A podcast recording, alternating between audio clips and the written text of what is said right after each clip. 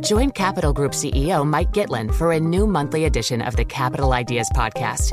It's your look inside one of the world's largest asset managers. Subscribe wherever you get your podcasts. Invest 30 minutes today.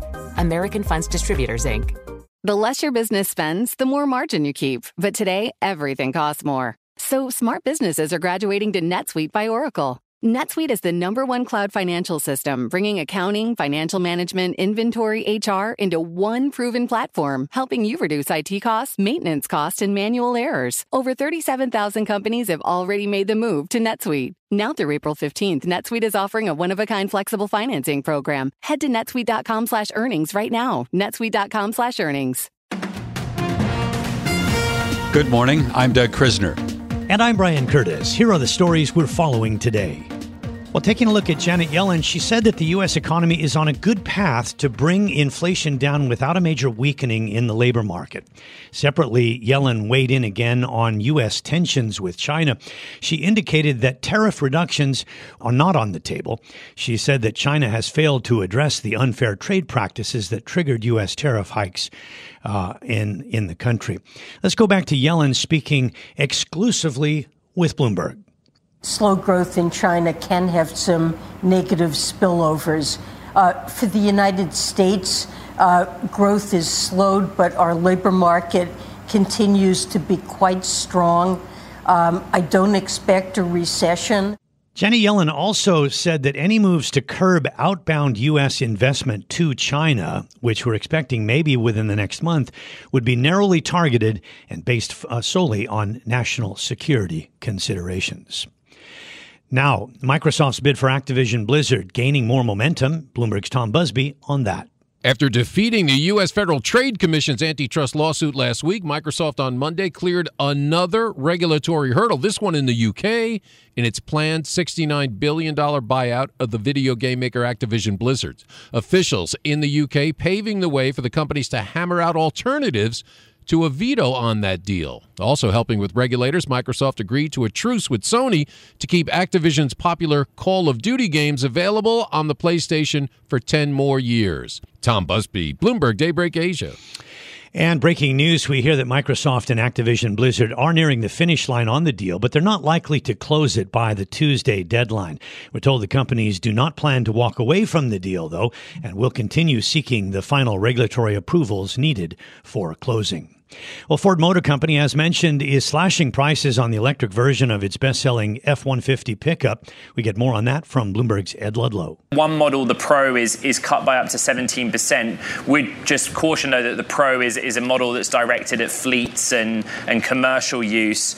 But the XLT 311A drops from $64,000 to $54,995. And what Ford is saying is two things. Improved capacity. They're able to build more of them at higher volume. And also improve cost bill of materials, right? And that, I think, is really interesting in the context of inflation right now. Well, Ford is acting in part to fend off competition coming from Tesla and General Motors. GM began building an electric version of its Chevrolet Silverado pickup earlier this year, and Tesla revealed over the weekend that it has built its first Cybertruck. Investors reacted negatively to Ford's price cuts Monday. Shares were down 6% at the end of the day. Well, Morgan Stanley and Bank of America are among the banks reporting earnings tomorrow in the United States. Let's get a preview here from Bloomberg's Charlie Pellett. Both report before the open of U.S. trading. Analysts and investors will be watching Morgan Stanley for signs of fees stabilizing and a possible decline in trading revenue from a year earlier. Bloomberg intelligence analysts say the firm's recent plans for job cuts signal a more pessimistic view on capital markets revenue, in contrast with management's optimistic comments on mergers and acquisitions. At Bank of America, analysts and investors will be watching for a potential slowdown in loan growth and net interest income. In New York, Charlie Pellett, Bloomberg Daybreak Asia. Pretty good day from some of the banks that already reported. J.P. Morgan up 2.4%, Citigroup with a gain of 1.1%. Well, the most indebted developer, China Evergrande, has released its long-delayed earnings results. We get the story from Bloomberg's Joanne Wong. Evergrande posted combined losses of more than $81 billion over 2 years. That's according to filings at the Hong Kong Stock Exchange. The earnings marked the company's first 2 full-year losses since its listing in 2009. It's a long-awaited update. The company's woes have come to symbolize China's housing crisis. Over the past 2 years, the Chinese government restricted borrowing by developers and consumers curbed home purchases. As a result, Evergrande's debt soared to $360 billion. With the developers filing, the question now is when will the stock start to trade again? Bloomberg Intelligence also says there's potential now for approval of the firm's debt restructuring plan. In Hong Kong, I'm Joanne Wong, Bloomberg Daybreak Asia. I'm Brian Curtis in Hong Kong. My colleague Vonnie Quinn will join us in a later hour of the program. All of a sudden, we have 2 major drivers for the bulls. Inflation falling a little quicker than expected. And secondly, a better M&A environment after the Microsoft Activision Blizzard deal. Now, we mentioned that it's not final yet, but it is moving towards that. And in addition, you heard the Treasury Secretary there, Janet Yellen, more or less shrugging off China's stumbling growth, saying that would affect countries in Asia more than the United States. And as you heard, she's not thinking recession. Our guest coming up shortly, Joyce Chang from J.P. Morgan. Now it's time for Global News. The U.S. is going to bolster its presence near the Strait of Hormuz. Ed Baxter with Global News in the 960 newsroom in San Francisco. Ed? Yeah, that's right, Brian. It comes as a medal of a destroyer and fighter aircrafts, including F-35s. White House Deputy Press Secretary Sabrina Singh says there have been a number of recent incidents involving merchant ships near the strait. In light of this continued threat, and in coordination with our partners and allies, the department is increasing our presence and ability to monitor the strait and surrounding waters. Now, Singh says it's the globe's most important passageway for the transport of oil.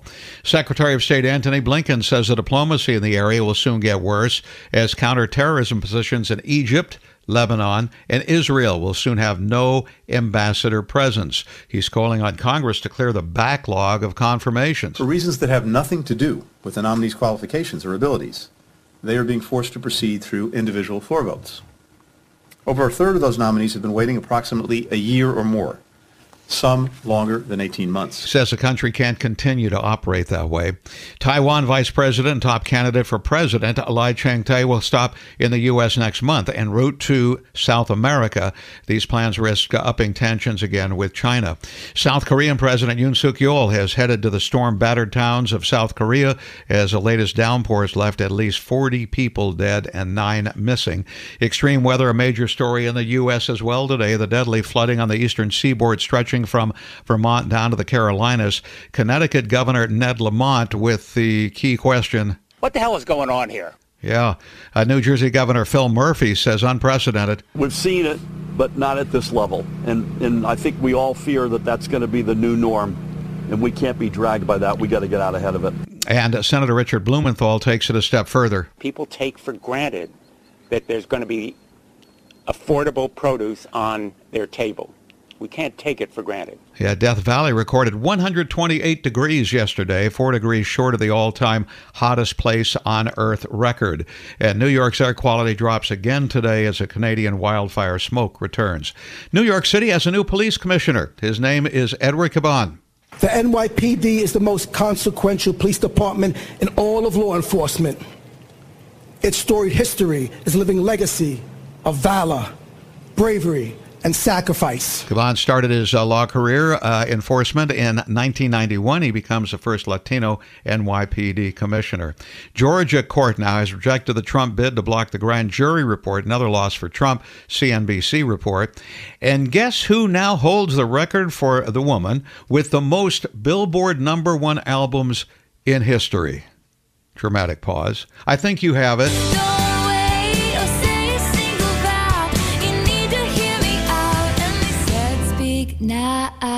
Taylor Swift now has 12 with a Speak Now. Barbra Streisand now #2 at 11. Swift also has 4 cuts in the top 10 at the same time. That ties a record for most simultaneous top 10 hits by a living person. Herb Alpert also did it in 1966. Global News, powered by more than 2,700 journalists and analysts in over 120 countries. In San Francisco, I'm Ed Baxter, and this is Bloomberg. The Capital Ideas Podcast now has a new monthly edition hosted by Capital Group CEO Mike Gitlin. Investment professionals reveal their best mentors, how they find their next great idea, and a few funny stories. Subscribe wherever you get your podcasts. American Funds Distributors, Inc. Success is more than a destination. It's a path you take one step at a time. It's dedication, it's fortitude, and it's the work, passion, and grit inside of us that comes before all recognition. That's what Stiefel has been doing for over 130 years, and it's why Stiefel is one of the fastest-growing wealth management firms in the country. And Stiefel goes beyond traditional wealth management to offer you a full suite of banking services, direct access to one of the industry's largest equity research franchises, and a leading middle-market investment bank. Quietly, yet strategically, Stiefel has built a company and culture unlike any firm on Wall Street. Because success is the drive it takes to keep pushing. It's the passion to keep investing. It's the best of each of us made better by the best in all of us. And that is where success meets success. Find a financial advisor at stiefel.com. That's S-T-I-F-E-L.com. Stiefel, Nicholas & Company, Incorporated. Member SIPC and NYSE. This is Bloomberg Daybreak Asia. Our guest is Joyce Chang, Global Research Chair at J.P. Morgan. Joyce, I referred to it as a couple of gifts for the bulls over the past week. Inflation falling a little quicker than expected. And I know there's some qualifications there, too, but that's generally the perception. And secondly, a better M&A environment after the Microsoft Activision deal. And again, there's some qualifiers on that. But people are running with this story. Do you like it? Do you like the environment at the moment? Well, look, I think this environment's still going to continue for a bit of time, but I do caution on some of the longer-term risk here, particularly since the valuations are also running along as well.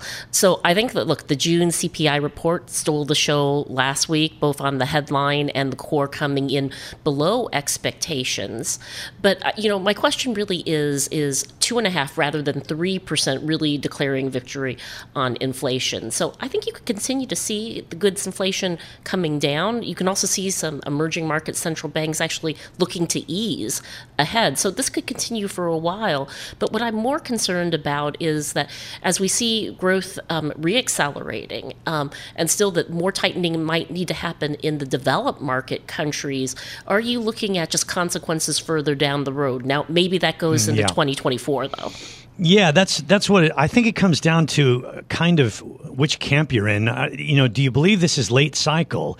And do you believe that, we have to go through the recession? We have to go through the market bottoming out after the Fed starts cutting interest rates. And it hasn't even fully committed to a pause yet. So there's that camp. And then there's the other camp that says, look, this is so different this time because of the pandemic and all that. You can't look at it as a normal cycle. We could be starting a bull cycle here. That's what that camp believes.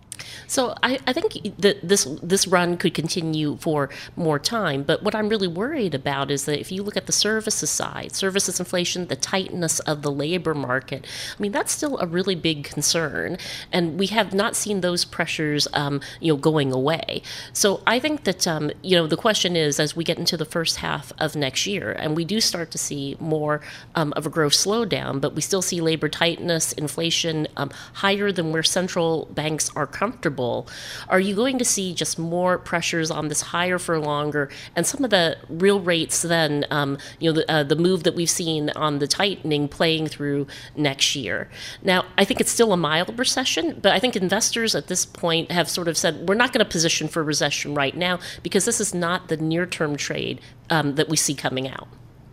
Yeah, I'm curious about demand. When you see, Ford cutting costs, they've not dressed this up as we want to stimulate demand, but many people will read it that way.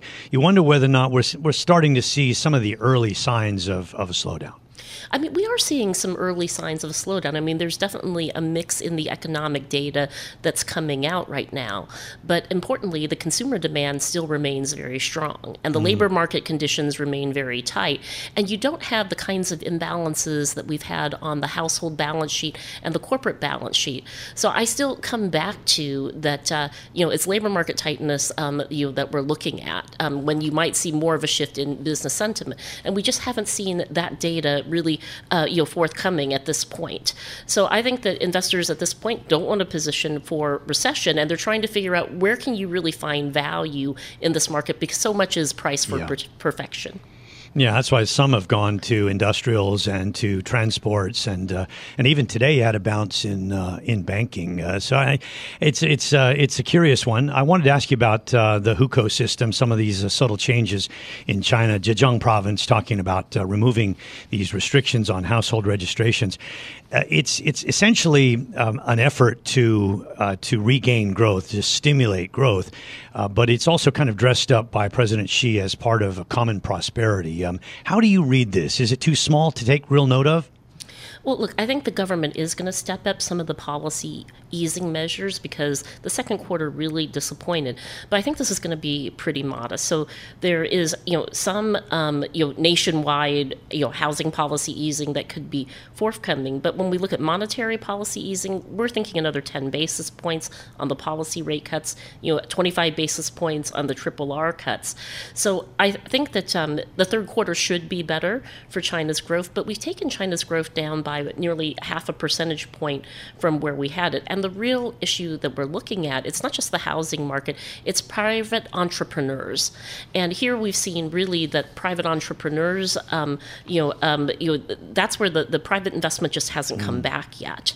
And so I think, you know, the slowdown was actually broad-based in the second quarter. So it's not just housing, but I don't think you can expect the type of stimulus that we've seen from China in the past. Yeah, I've squawked probably more than most about what a change that is, about policymakers' approach to the private sector.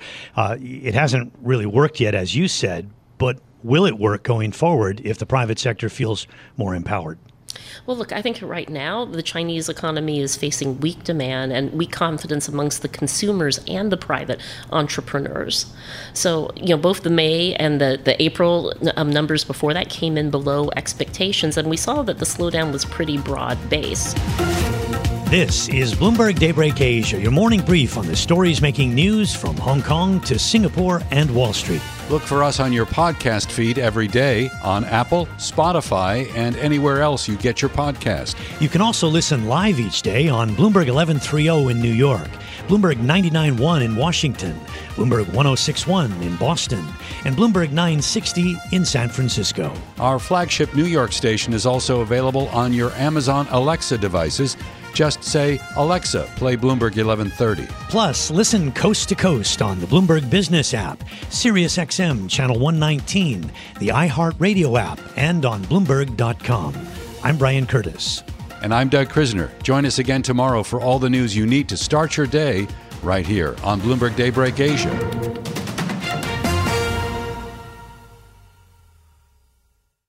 Hi, everyone. I'm Paul Anka. And I'm Skip Bronson. And what happens when two old friends take their decades of experience in the business and entertainment worlds and sit down with our buddies? You get Our Way, a brand new show from iHeart Podcast where we chop it up with our pals about everything under the sun. This is our podcast, and we're going to do it our way. Listen to Our Way on the iHeart Radio app, Apple Podcasts, or wherever you get your podcasts.